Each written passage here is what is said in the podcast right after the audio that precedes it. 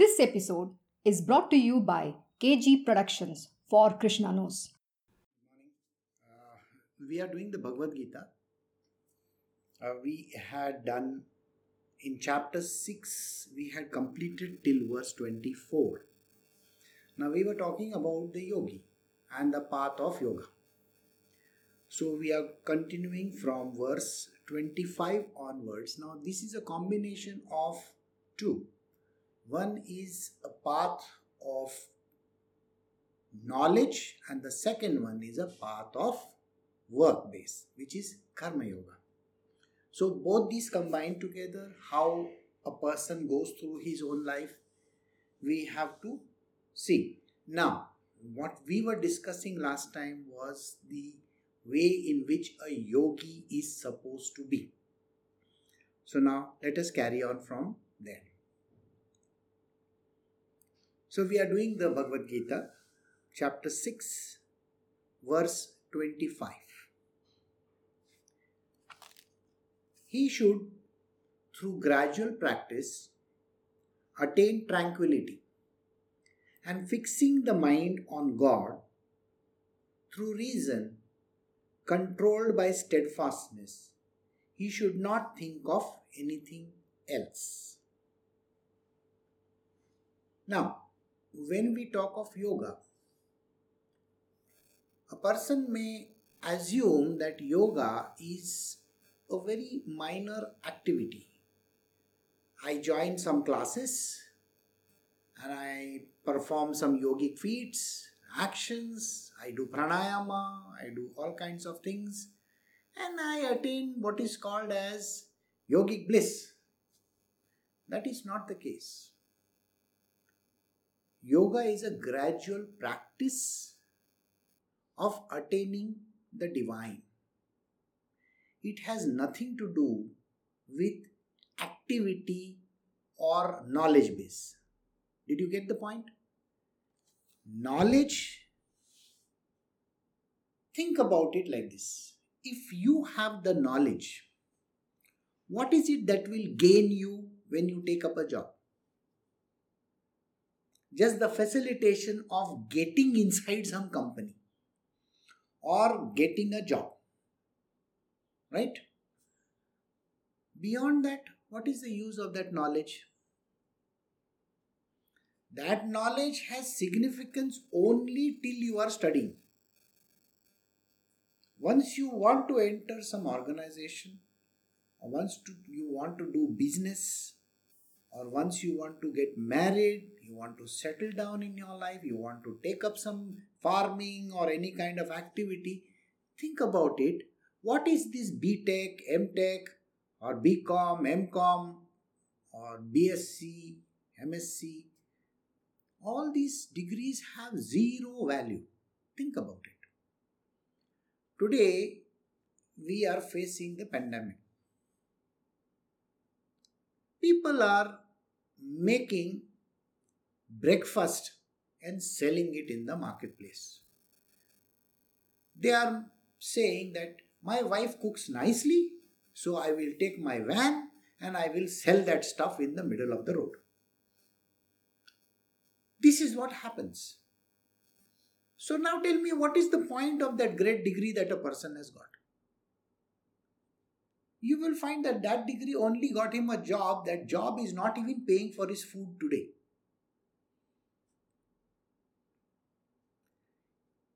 To summarize your entire life, suppose you started at the age of 3, 3.5 or 4, doing your studies, A, B, C, D, onwards, till the great degree that you have got. You are a PhD or maybe an M.Tech or something like that, some fancy degree you have got. Now put that all that knowledge together and now try to find out what is the use of all that you have studied in your job today.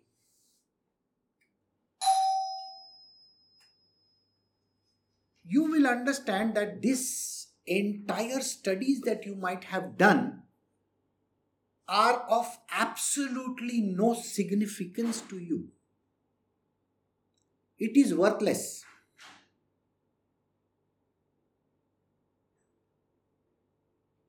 So the reason why this kind of studies make no value, doesn't give a single paisa value to any person, because turn this way. Because this education, if you even,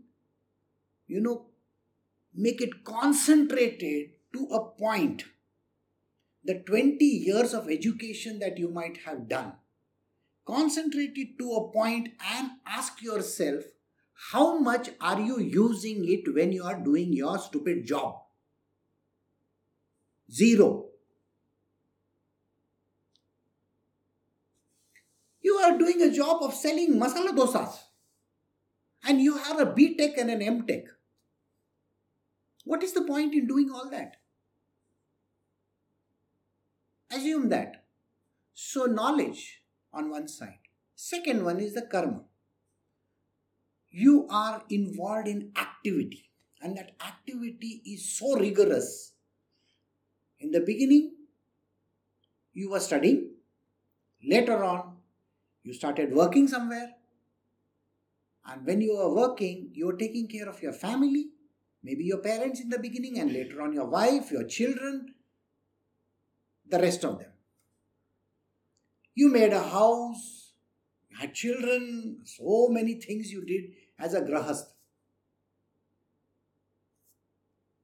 Again, concentrate that in one small point and ask yourself, does this take me towards spiritual?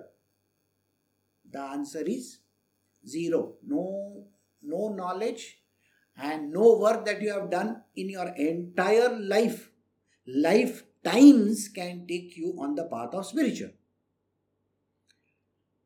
So, for a yogi, what is it that he has got to do? He is supposed to do what is called as a gradual practice, a slow and a steady practice, not the kind of fast forward that people do.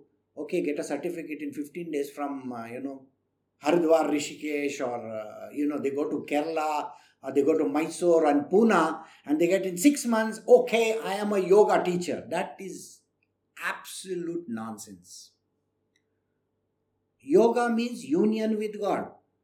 Yoga doesn't mean activity. Yoga doesn't mean doing gymnastics. You should understand that. Even monkeys do gymnastics. Monkeys can do a headstand also. And that will never give them God. Here Krishna is saying very clearly, he should through gradual practice attain tranquility. Now what is this tranquility we are talking about? Tranquility is no mind status. That means after you perform whatever action that you are doing in the material world, are you agitated? Suppose you are working today at home and you are putting in 8 hours in front of Zoom calls and all those kind of things. And now at the end of the day, you total it out and ask yourself, are you happy? The answer is no. Very simply, the answer is no. For what reason are you doing it? At the end of the month, you are still thinking, will the company pay me or not? Or will they give some reason that pandemic is there, so no payment to be done? So this is the one thing you are worried about. So in the spiritual world, Krishna says that the activity which you are doing, which is connected to the yogic activity, which means that which takes you to no mind status. So there has to be something which you do. So today in the morning when I was doing a satsang, I was telling that person very clearly, I said, can you sit in one room and focus and defocus? Don't bother about anything. No noise from outside. Nobody is coming. Nobody is going. Just sit in one place. Can you be like that? Without even blinking your eyes, suppose you are keeping your eyes open, can you just focus on to one object like a trataka? Just put that candle in front of you and just focus on the flame. Can you do that? Till the flame dies down. You bring a candle which will be running for 10 hours. Don't bring a candle which is so small. Otherwise, it's no use. Can you do that? Concentration, focus is not there. Person will blink his eye, rub his eyes. He's trying to adjust his seat out. And then he's thinking, oh, I didn't get a glass of water. I should get that. You can't do that. In Vipassana meditation, they teach you this kind of a thing. Okay? But Vipassana meditation can never take you to God, because that is leading towards no God status. Again, please understand, Vipassana is a Buddhist technique. Buddha says, I want to be nothing. So in his world, it is about nothingness. In our world, Krishna says we have to reach somewhere. Somewhere means the God. Okay? So he says he should not think of anything else. So you have to come to a point in this particular place, wherever you are sitting or doing whatever that you wish to, or even standing for that matter. You have to achieve a state of no mind. There should be no clutter in the mind. But it doesn't happen on day one. Everything around you is Maya. Maya is like, there's a vacuum. Air is always trying to go inside the vacuum, isn't it? So even if you try to get your mind to no mind status, thoughts will keep on sneaking in from somewhere. They will try to. And that is the reason why practice is a must. So he says, through gradual practice, attain tranquility.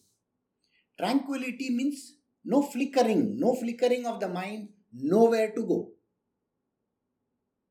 Just sit over there. You see, if you have been to some of these places where you have seen, as in Buddha is seen lying down like this, we have even Mahavishnu doing that. So Mahavishnu is also doing the same thing, Padmanabh Swami they call him. Now Mahavishnu is lying over there in what is called as a yoga nidra. It is not sleep. It is not sleep. It is a dynamic form of meditation which is a passive one. Now when I say dynamic means you have to make efforts. Gradual practice. People think that, once they attend these yoga classes, what they do is they say, go in Shavasana.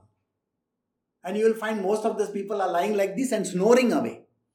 I have seen people literally snore. Next to me, I had a lot of people and they were snoring away. I said, this is not called Shavasana. This is lazy asana, You are a lazy fellow. You are just tamasic to the core. The part which we say as a dynamic method means, if you think about what is a yogi doing. Yogi's eyes may be closed, He may be just sitting like this. But he's not asleep. Sleep is equal to tamas. He is aware. Though his eyes are closed, though all his senses, sense organs are shut down literally, they are not functioning at all literally, but if somebody comes in front of him, he is able to know. Knowledge, that state of nidra basically is a highly knowledgeable state. It is not a zero state of I don't want to do anything, I just feel lazy. No. It's a fully knowledgeable state. Imagine fulfilled up to the brim with knowledge, and yet there is not much of an activity there. So this is the state which you have to attain, and that is called the state of tranquility. Then, fixing the mind on God through reason controlled by steadfastness. Now when he says, fixing the mind on God. You should know that here the God is capital G. It is not small g. All gods that you know by name, it is Brahma, Vishnu, Shiva, Lakshmi, Parvati, Saraswati, all these are called demigods. They are not gods at all. They are demigods. He is not talking about fixing your mind on these gods. If he were to say, fix your mind on God, it is not G-O-D-S, it is capital G-O-D. Which means the supreme divine being, the consciousness that we are talking about, the ultimate beyond, the first divine unmanifest. It's called the second divine unmanifest.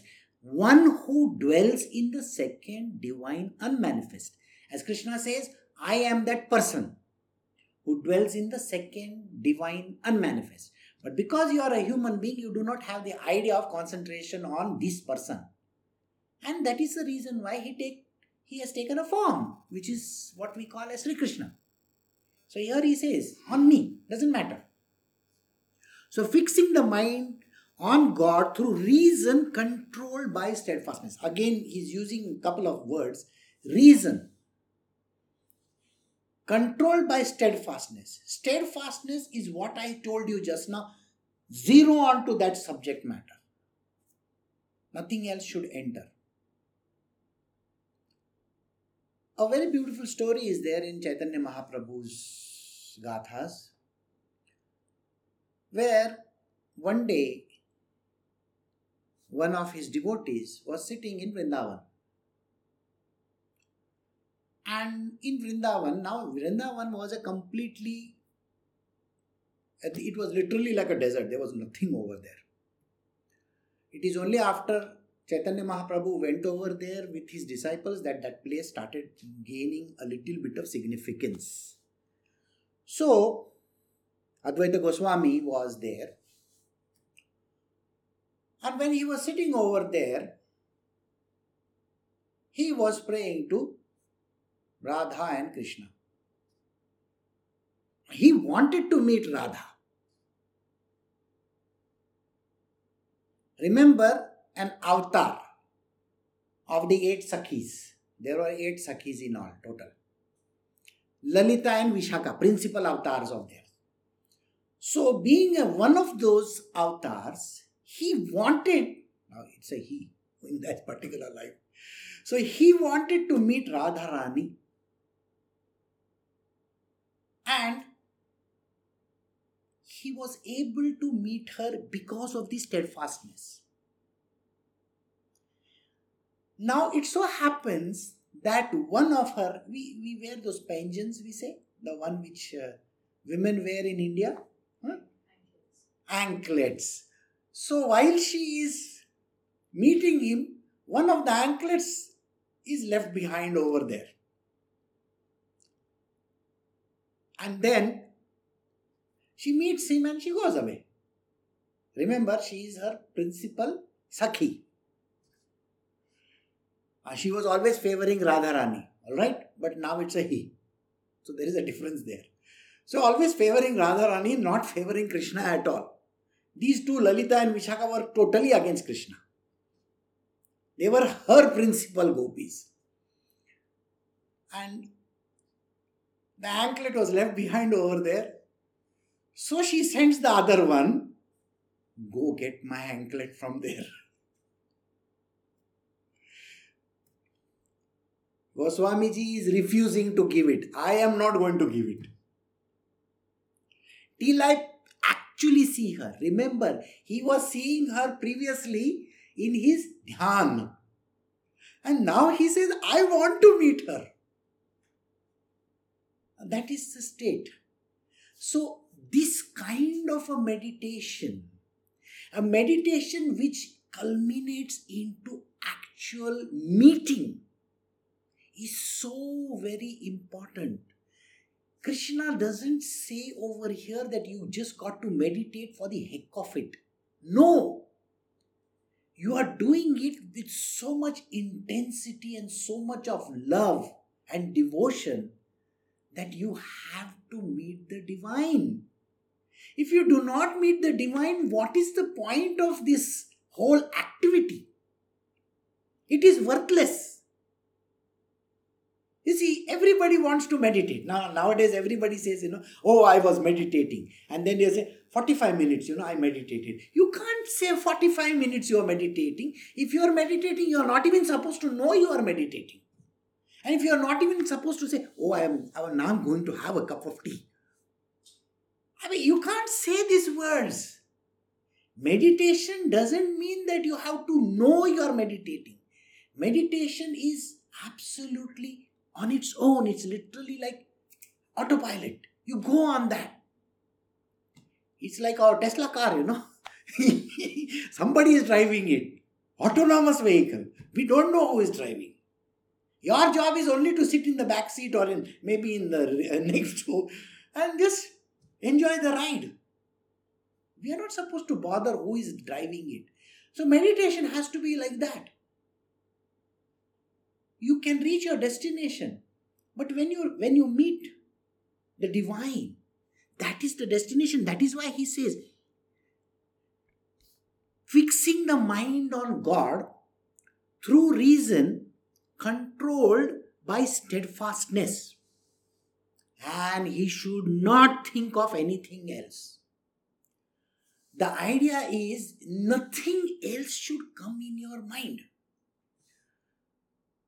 You see, people when they meditate, they will say, oh, I was thinking of Mahavishnu. Okay, I'm there in Tiruvananthapuram and such a beautiful, that avatar of his lying over there. You can see those beautiful lamps lit over there. You're gone there to see the lamps or you're gone there to see him? People go to temple because that Panditji will come with that thali and say, Naam, Gotra, this, that and all those things, and he's doing the puja inside, and after that you're worried. Where is my, that thaili which was there, He took all my nariyals and everything inside. I should get mine only. Otherwise, he'll go and give it to somebody else. Hey, you've gone to the temple for that. Otherwise, you're thinking of your slippers outside. My chappals, somebody will take them. You don't go to a temple because of that. Again, people who visit Balaji temple, okay, in Tirupati, they are bothered about pushing each other like this. They are going inside. I mean that 30 seconds or 20 seconds or 10 seconds of darshan, they are fighting with that police fellow or somebody over there. Hey, give me aside, push aside. You are pushing somebody aside, but you are not taking the darshan. Yesterday satsang, Rajma was talking about how when we went to Sri Rangam, how the beautiful morning ceremony was happening. There was this guy playing the mridangam. He's doing all that and he's looking at us. Shh, don't make noise. Shh, don't make noise. And instead of playing that instrument, he's bothered about the children and the people around him. Sir, you focus there. Lord is sleeping. You are waking him up in the morning. Okay, wake him up properly. Why are you bothered? Somebody is disturbing you. So when you go to the temple, don't bother about your thailis or your chappals or who is pushing you. Just focus on the Lord. That is what he says. He should think of nothing else, only me. That is the point. And that is the funny part. Nobody wants to focus on him. Everybody is focused on something else. Or otherwise, when you go to Sai Baba temple, in Sai Baba temple, first and foremost, you will buy one big har from outside. You will argue away to glory with that fellow. He'll say, Madam, 250 rupees. He'll say, I paid 100 rupees to you last week. And there is a big argument. Finally, you agree on 200 because the rates are high.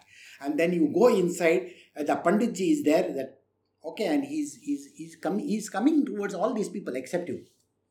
And you're bothered that he's not coming towards me. Shh, shh, shh. come, come, come. Yeah.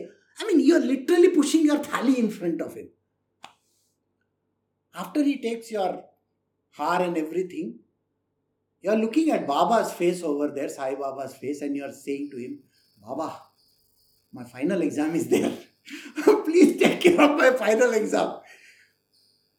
Okay, somebody is saying, how many girls I have seen, not one is good. Send me somebody who is good. Or somebody else will go and say, I want to be good, I just want to be feeling well. I'm feeling so miserable now. People have gone with a begging ball by giving that 200 rupees har. You don't even bother to ask Baba over there, Baba, how are you? How are you this evening? Are you fine? Everything going on well in Shirdi? Nobody is caring about Baba. You are caring about what I want. I mean, this is all that you do. Who cares for Baba? Who cares for Krishna? Who cares for Shiva? Nobody cares. Are you bothered about that girl sitting next to you? Oh, nice girl. Okay. What are you doing? Sir, you bother about the God over there, not about that beautiful woman sitting next to you. She will go away. She's asked for some dude, some husband of hers or somebody like that.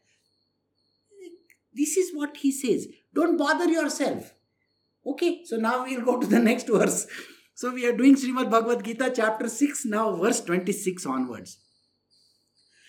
Drawing back the restless and fidgety mind from all these objects after which it runs, he should repeatedly fix it on God. I think I gave you all 10 minutes on this only. So, drawing back the restless and fidgety mind. The mind is so restless and fidgety. It is next to impossible to even focus on anything. But if it was a competitive examination, I can tell you this much. Those who are appearing for IIMs, IITs or all these competitive examinations, these dudes who sit for the examinations or they are attending all those classes, I'm sure you have seen the Super 30 and all that. They are attending the classes, they are solving the problems. As if that's the only thing in the world to do. And they say, oh, they are looking at the time. Okay, 60 minutes, I have to answer 120 questions. 30 seconds, a question, I have to do that. They are bothered about getting that 100 on 100 marks, okay? They are not bothered about any other thing. So how is it that you are concentrating there? How is it that you can concentrate on that? And yet to concentrate on God, it is difficult. I mean, you have concentrated in your life. Imagine you have to reach the airport. Somebody is coming. And if you reach late, your wife is going to give you a peace of mind. Where were you? And the first thing she will say, oh, girlfriend ke piche bhag gaya hai kya tu? I don't have a girlfriend. But still, where were you? And you're already thinking of all the, things that you can tell her. Traffic was too much, In the middle, they had that new thing they have put up over there. It was not scanning properly. The thing was not opening. Sir, it took only 1 minute over there. If you take more than 1 minute, all the cars behind are going to give you a peace of mind. You know that, no? But that wife is ready to accept all that statement, It took 10 minutes over there. Okay, you are ready with your reasoning. But you know how desperate you are to reach in time? So your focus is like that. You are literally at the edge of your seat. Why? Because there is somebody with a cane sitting over there. Your headmistress or principal. And you are afraid of that. But there you could concentrate. You could concentrate on the road. You can concentrate on your girlfriends. You can concentrate on even the movie hall. You just literally, now the Tenet is coming very soon. No? Your mouth will be open and you will be thinking, my God, look at that scene. Avengers. Avengers is nothing, it's all fake. But still, my God, look at the end of the world is happening. You can quote verses, names, places. It is amazing. Concentration? Of course you have the concentration, the power to zero and focus you have. In a theater, you sit alone in a black room, dark room, and you are completely focused on that. Yes, sometimes you will eat the popcorn in the middle. Why? Because it's a tense scene. Like that. But otherwise, what are you doing? Are you not focusing? So this is what he's saying. Drawing back the restless and the fidgety mind from all these other objects. You were able to draw your mind from all other objects. Now, when you are in a path of yoga, draw your mind from every other thing around you. Alright? Which means zero on to me only. Focus on me. Bring your mind. Do not allow it to clutter anywhere. When you come back to me, fidgety mind. He says fidgety mind means you keep on fidgeting most of the time. You see, you have seen children? Children are very fidgety. Mind worse than their child. You sit in one place and you are, just imagine, I tell my disciples, I said, you go sit on some mountain top or sit near the seashore or sit somewhere, in a park. But don't look at all those mothers coming with all the children and all that. You sit in one corner somewhere, okay? Otherwise, Lal Bagh jaake aur dusra kuch nahi kar rahe. So the point is, sit in one place where nobody is going to disturb you. Look at the nature. Look at the sea. See, if you are sitting near the seashore, look at the sea. The waves coming in and going inwards. Look at that. Look at the sunset when you are sitting on a mountaintop. That can put you in a state of meditation. You will know this. This is how meditation can be done. Remember, I was telling you about looking at that candle flame. Exactly like that. When you look at one object, you can actually go in meditative state. Meditation is nothing but becoming one with that object, whatever the object might be. Now here he says, me, I am the object. I am Krishna, I am the object. Focus on me. So when you focus on me, nothing else matters. You're just there. And he should repeatedly fix it on God.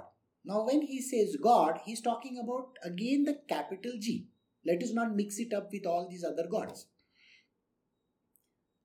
The understanding should be, if I go to Brahmaji, Brahmaji can only do production department, okay? Nothing beyond that. If I go to Vishnu, he is only talking about sustainability. If I go to Shiva, he is only thinking of destruction. Sattva, Rajas and Tamas, these are the three gunas these people are in. Vishnu can't do Shiva's job, Shiva can't do Brahma's job, Brahma can't do Shiva's job. None of these gods can do the other person's job. So Saraswati can't do Lakshmi's job, Lakshmi can't do Parvati's job. So none of these gods have full power. They have limited powers. So that is the reason why we have to see above them. What is above them? The Almighty God. Father in heaven, as Jesus would say, Father in heaven. Okay. Others people will say Allah, whatever you want to call him. In Nisargadatta Maharaj's book, he calls it that. Okay, that bol chalega. Something. In our books, we call him Krishna. Okay, Krishna. So just focus on that one God. That is what he says. So we go to the next verse. Chapter 6, Bhagavad Gita, verse 27. For to the yogi whose mind is perfectly serene, who is sinless, whose passion is subdued, and who is identified with Brahma, the embodiment of truth, knowledge, and bliss, supreme happiness comes as a matter of course. Now, I will start from the end. Satchidananda. Now, let us start with Ananda first. Ananda doesn't mean happiness at all. It is just a way of putting it. It's a word. It is called blissful state. Blissful state means no moving left or right, centered. You are having equanimity. You don't get exhilarated when something nice happens. You don't feel happy. Ah, such a good thing, you know. We got a baby boy. Wow. Or somebody is dead. My grandmother, she died. So you get upset on this side and you feel happy on this side. Nothing should disturb you. The state of blissfulness is a non-moving state. You are centered. You are right in the middle. A blissful state, a yogi's blissful state is exactly like that. If you recollect, a yogi on whose neck Parikshit went and put one snake. He was not disturbed at all. His son was disturbed. Okay? In Tripura Rasyam, the yogi was sitting for 10,000 years doing nothing. And the king comes over there and disturbs him. But he's not disturbed. He's just sitting over there. His son comes and says, "Hey, don't disturb my father, okay?" So his son is there. He is disturbed. Why? Because somebody is disturbing his father. When I went to Sri Rangam, I was going outside. He's calling out to me. "Okay, you came all the way, you're not even visiting me? Come and meet me." He is in a state of samadhi for 800 years. 800 years. Ramanuja is in meditation for 800 years. He's just sitting there. By the way, you can go and look at his eyes also. They will flicker sometimes, you know. So yeah, of course, when we went, they were able to see the fingers moving and the eyes moving. Why? Because he wanted me to come and visit him. Yeah, we had left that compound and we were going out. And he's telling me, "You visited the whole temple, you couldn't come and visit me? Huh?" So I had to go and visit him. Because these guys, they always think, you know, that if there is something left behind, I have to go and do it. Same thing with even Jnaneshwar and Tukaram Mavli. Same thing. If I would not have gone on that Chautara upstairs and visited those guys, they would have later on asked me, "You came all the way over there, you couldn't come and see us or what?" I said, "Okay, fine, boss. I will come and see you all." So these two guys are talking to each other. They are, by the way, from different centuries. Okay. And they were sitting and they were chatting away. Chatting means arguing on very difficult matters. I didn't understand. Okay. Because they were talking in Prakrit. For me, everything goes bouncer. So I was looking at them and they were jolly well discussing like that. But imagine if I would not have climbed that place and if I would not have seen them and gone away, later on they would have given me a peace of mind. "You're coming all the way to Dehu Arandi and you don't want to come and see us?" So that is the reason why I have to visit these guys. Okay, most of the time. So coming back to this. So here he says, the happiness is a blissful state. So Sat Chit Ananda is a blissful state. Now the Sat, what is the truth? The truth as it is explained in this book, and Bhagavad Gita which I am doing Saturday, Sundays, what is it that Krishna says? The Sat is you are not the body, you are not the mind, you are not the senses, you are not the sense organs, you are none of these gunas, no gunas, you are not even chitta, okay? You are none of those things. You are that Atma. Again, it doesn't mean that I am separate Atma and you are separate Atma. No, I am one Atma only. So I am that Atma. That is it. So the Sat is that. It is called discriminatory knowledge. What is discrimination? Knowing the real from the unreal. What is real? God is real. Rest everything is unreal. I was doing another scripture where it is mentioned very clearly. Sri Krishna says that everything that I spoke of just now, the senses, the mind, the body, okay, intellect, alright, even that happy body which we call as Anandmaya Kosh, causal body, all the GODs, small GODs, everything, all this, all the gunas, this universe by itself, including Prakriti, are nothing but Maya. They are all unreal. So now you have got an idea what is real. Only God is real, Brahma is real.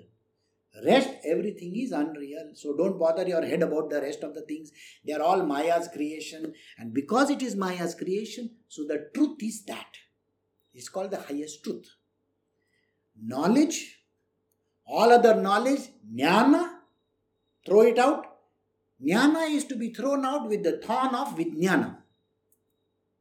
Okay? When you are stuck with jnana, the thorn is there in your leg. You take another thorn which is called vijnana, remove that thorn of jnana and then take both the thorns and chuck them away. Because jnana and vijnana do not matter. Once you have reached the ultimate status, both these are useless. So knowledge of the manifest, which is vijnana. Now this is a confusion which people have. They think that jnana is the knowledge of the unmanifest. Correct? Which unmanifest? First divine unmanifest. Which is what we call as the Brahma. And vijnana is the knowledge of the manifest. Manifest, second divine unmanifest. Where I am the person. Just knowing that Krishna stays in the second divine unmanifest is enough. But you remove that knowledge and check it away. Why? Because that is knowledge. Knowledge which is beyond all that. Which is a comprising of everything. That means all the books put together. You are not going to carry them in some recesses of your mind, you know. Oh, my library is over here. I have got, 10 petabytes of this data in my head. Come on, that is nothing like that. There is no data and all that. You know my condition. Zero body. No knowledge. Absolutely no knowledge. And then one day, open my eyes. It's like I'm connected to the internet. Like internet. Anything you want, downloadable. It's only an interface, This is an interface. You can just do tuk, interface. What do you want to know? Tuk. Somebody will say, Guruji, what is Tantra? Okay, tick. Okay, Tantra will keep on coming. Like that. It's like a bubble, It's a bubble in the ocean. Who cares? There is nothing in this body. Zero knowledge. That is what is the condition. No knowledge. No jnana and no vijnana. That is why he says Sat Chit Ananda. Truth, I have explained. Knowledge. Beyond all these knowledges. Ananda. It's a blissful state. What do you require for the blissful state? Nothing. Because what can you give somebody who has everything? Just imagine. I have to now go and meet the person in the White House. What am I going to go and give him? One peacock? Just imagine. Narendra Modi is going to meet Donald Trump. What is he going to give? Remdesivir? One tablet? And beyond that, what will he give? So it's like that. If I have to meet some big man, just imagine tomorrow Krishna comes and sees me. Okay. Krishna will say, Mere liye kya laya? So if I bring some big garland and stuff like that, he will not even look at my garland. Remember the story of Satyabhama? She gave so many gold, jewelry, this, that, too. He was least bothered about it. And then Rukmini says, Kuch mat dena, 2 leaves de dena. And Krishna is happy. That thing goes down, the tulbarna, it goes down like this. Why? Because he is not bothered about what you give him so much, such a big thing. Just give your love. Love in the form of a tulsi leaf. That is all he says. So that is the reason why, if you can do that, nothing like it. So now we go slightly upwards. For to the yogi, mind is perfectly serene. We did the serene part. Who is sinless? Now, the sinless part is very, very important to know. The word sin doesn't actually exist in Sanatana Dharma. Okay? We say pap in Hindi and all that, but pap actually is not there. There is nothing called pap in pap and punya and all that. That is only for people to have that, bugaboo on top of their head. They go to pap kiya, punya kar rahe ho, and all that. That kind of nonsense. Everything is termed as karma. So, if I am looking at karma as sin, S-I-N. Sin means what? Sin means if I do some sin, I have to get something, no? If I do one sin, if I rob somebody, what am I to do? Somebody will put me in jail or something like that will happen. But as per karmic law, what is it? If I take one person's money in a money purse, I have to return it back. But I'm anyway not going to return it back. I'm a chore. I'm a pickpocket. So I picked his purse. Now I'm taking it with me. It is called karma. Material worldly people will call it sin. It is called karma. It is not that you are not going to return it back. You have to return it back in some life of it. The same purse will not be available, don't worry. Maybe another purse will be available where you have to go and return it back to it. So that purse will be available, that money will be available, but who is guaranteeing that you are going to be a human being? You may be a Wookiee, from one of those planets on Star Wars, for all you know. You don't know that also. Or maybe you'll have the pointy ears and you will be a Mr. Spock somebody. We don't know. But you got to return. Return. And that purse which you might have picked in some life, you will return. This is a part and parcel of karma. So karma, three kinds of karma. Sanchit, accumulated. Second, prarabdha. And third one is agami or kriyaman. Now this yogi, what is this yogi doing? Who is sinless? The word sinless means one, because of his knowledge, he doesn't perform any karma. There is no agami or kriyaman which he performs. Point number one. So the karma which he does is called nishkam karma. So this yogi does nishkam karma. Karma which doesn't culminate into any karmic debt. Got it? Second one, prarabdha. Prarabdha is the one money that he has come to spend in his lifetime. So this karma which he has come to spend, any which way he has to spend. So the poor fellow, he may have to be living like a lame fellow till he is 80 years old, doesn't matter. He may be carrying one stick like me, okay? Maybe he's got arthritis, maybe he's got all the... He may be a realized being, but still, he can have all these problems. You know, Shivaji Maharaj is a realized being. Samartha Ramdas says so. Now, Samartha Ramdas was a yogi of the highest order.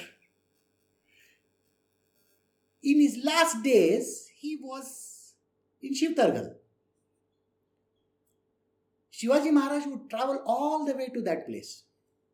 But he couldn't walk because he had elephantitis. Now that is his prarabdha. Prarabdha says that elephantitis is there for him. So he has to go through it. Ramakrishna Paramahansa, last 4 years of his life, he was suffering very badly from that throat of his throat cancer. That is prarabdha, connected to the body, not to him. Got it? Vivekananda had to die early in his life. Everybody has to go through their own prarabdha. Prarabdha doesn't leave anybody, by the way. Prarabdha karma is literally like, that ghost on top, on back.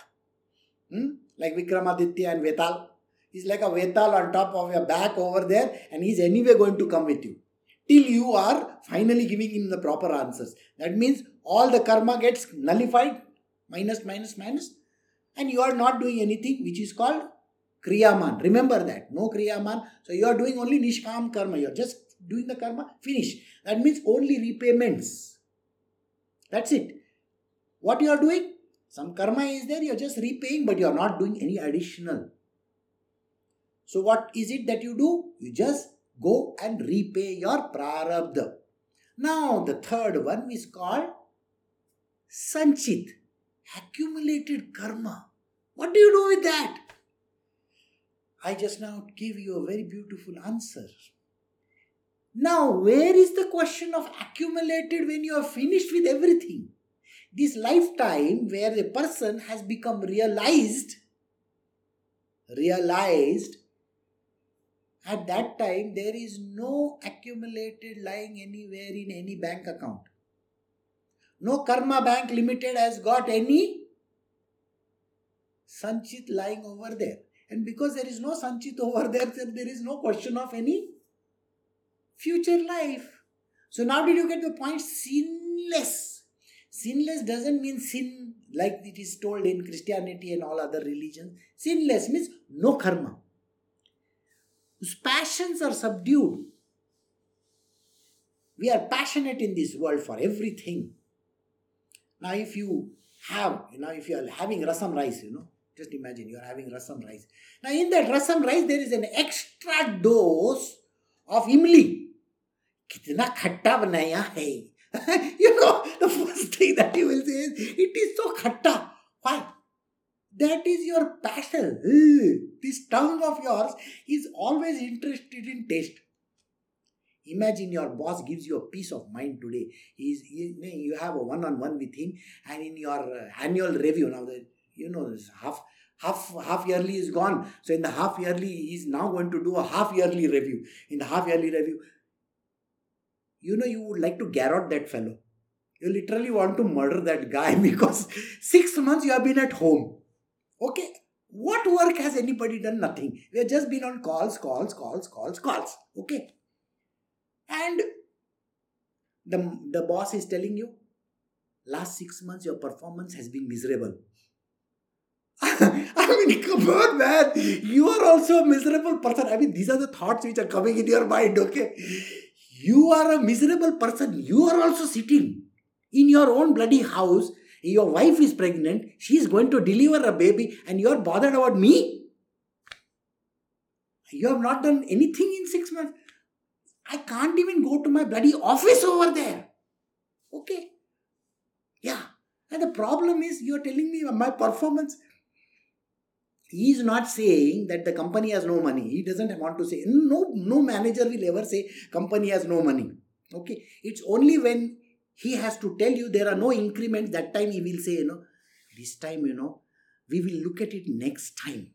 Next time, I will definitely give you 2+ or something like that. Why? This time, he is not going to tell you on your face. Paisa nahi hai. Because as you know, the company is with his begging bowl. It's going all over the town with a begging bowl. Koi paisa de to sahi. Even SoftBank dub gaya hai. It has become a hard bank now. So where do you go for money? There is no way of knowing. So the boss is not going to tell you anything. But yet you want to murder that guy.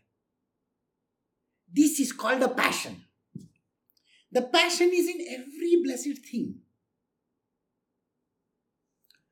The passion is so much, it's exhausting, by the way. Just now, you killed one mosquito, okay? Just imagine, there is Ramana Maharshi sitting over there, in his cave. He is sitting in a Padmasana pose, imagine. And there is a small wound on his leg, okay? And the small creatures are crawling over there. And he is in that meditative state of his, Ramana Maharshi. And that small creature, who is eating his leg, he falls down. So what does he do? He picks it up and puts it back again. This is a state of passionlessness. Passionless is, nothing disturbs me. I am passion free. This is the funny part. The person has to be passionless. And this is what he says. Whose passion is subdued.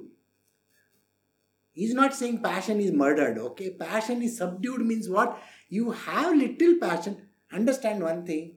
Even a yogi will want to drink water and eat a little food. Okay, so that passion is going to be there. I met all those yogis in the Himalayas where they are worried, you know. Sala kal bhi hai na, wo dal rice diya tha, aaj bhi dal rice dene wale. They are bothered about dal rice more than or that suki roti. The same thing is served in most of these ashrams. Okay, if you go to all these places, they serve the same blessed thing. I was telling you last time, they gave a green apple. Okay. And I saw from far, I said, there's green apple there. And I was wondering, you know, this green apple is 230 to 300 bucks a kilo. And how is the ashram willing to give 300 rupees ka apple per kilo? And then when I went near it, I saw, ye to bahut chota dikhta hai. Small fellow, okay. But it is green in color. Finally, I couldn't stay. I asked that fellow, ye apple kidhar se laya? Sir, apna Kashmir ka hi hai, 40 rupiya kilo. Ah, 40 rupees kilo green apples are available in India. I didn't know that. So I was thinking, 300 rupiya kilo wala kidhar se denge? I mean, this point was so funny. You can't pay 300 bucks a kilo for one apple. So he is giving 40 rupees a kilo apple and he must have got it free. Somebody must have said, Swamiji, ye apple hai na mere garden mein hai. These apples are in my garden. I just want to give them to you. And he must have brought some 2-3, you know, bag, sack full and given just like that. There are people who do that, you know. So that apple was there. Naturally, the passion is there. 300 rupiah apple, you know, the 300 bucks apple. How did it come? That passion, little passion has to be there. Every yogi will have that little passion. Okay. Correct? Now, whenever these people, last time when we went to the Triveni Sangam, I was refusing to put myself inside that water. I said, no way can you push me in that Ganga. No, Guruji, you put your leg in that. So I stood, I was sitting at the edge of the boat and I dipped my feet in it. Bahut acha hai. I mean, that is how it is. You can't even dip your finger in that Ganga. It is so dirty. I mean, they are trying to clean it every year. 40,000, 50,000 crores they spent cleaning it. But I don't understand. I think we must be dirtying it more than 100,000 crores. Isn't it? So much of kachara we must be putting. So 40,000 crores is not even cleaning half of it. So point is that.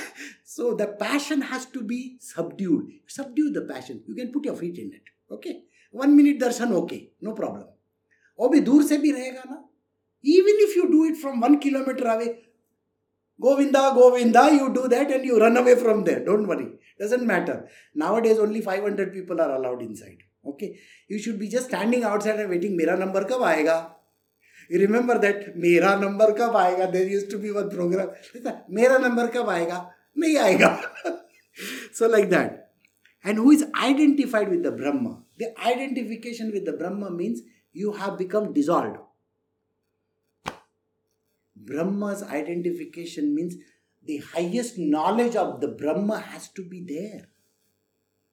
Where is it? For this yogi to be identified with the Brahma, nothing should disturb him. An absolute state of non-being. You are there and yet you are not there. Brahma, if you recollect, is there but cannot be experienced. It's not there also. Is it there? I don't know. Is it not there? I don't know, sir. Brahma, it is there. If you remove an object also, Brahma remains. So that state of being and non-being is the Brahmanyana that we need to have. So when you are in the state of Brahma, you are there as well as not there. So you eat, you drink, but it doesn't make any sense to you at all. So this is what he says. An embodiment of truth, knowledge and bliss. I will read the verse and then we will end. For to the yogi whose mind is perfectly serene, who is sinless, whose passion is subdued, and who is identified with the Brahma, the embodiment of truth, knowledge and bliss. supreme happiness comes as a matter of course. It just happens. So we have come to the end of verse 27. Next Tuesday we will do verse 28 onwards. So we have come to the end of today's satsang. Take care. You have a great day. I'll see you all.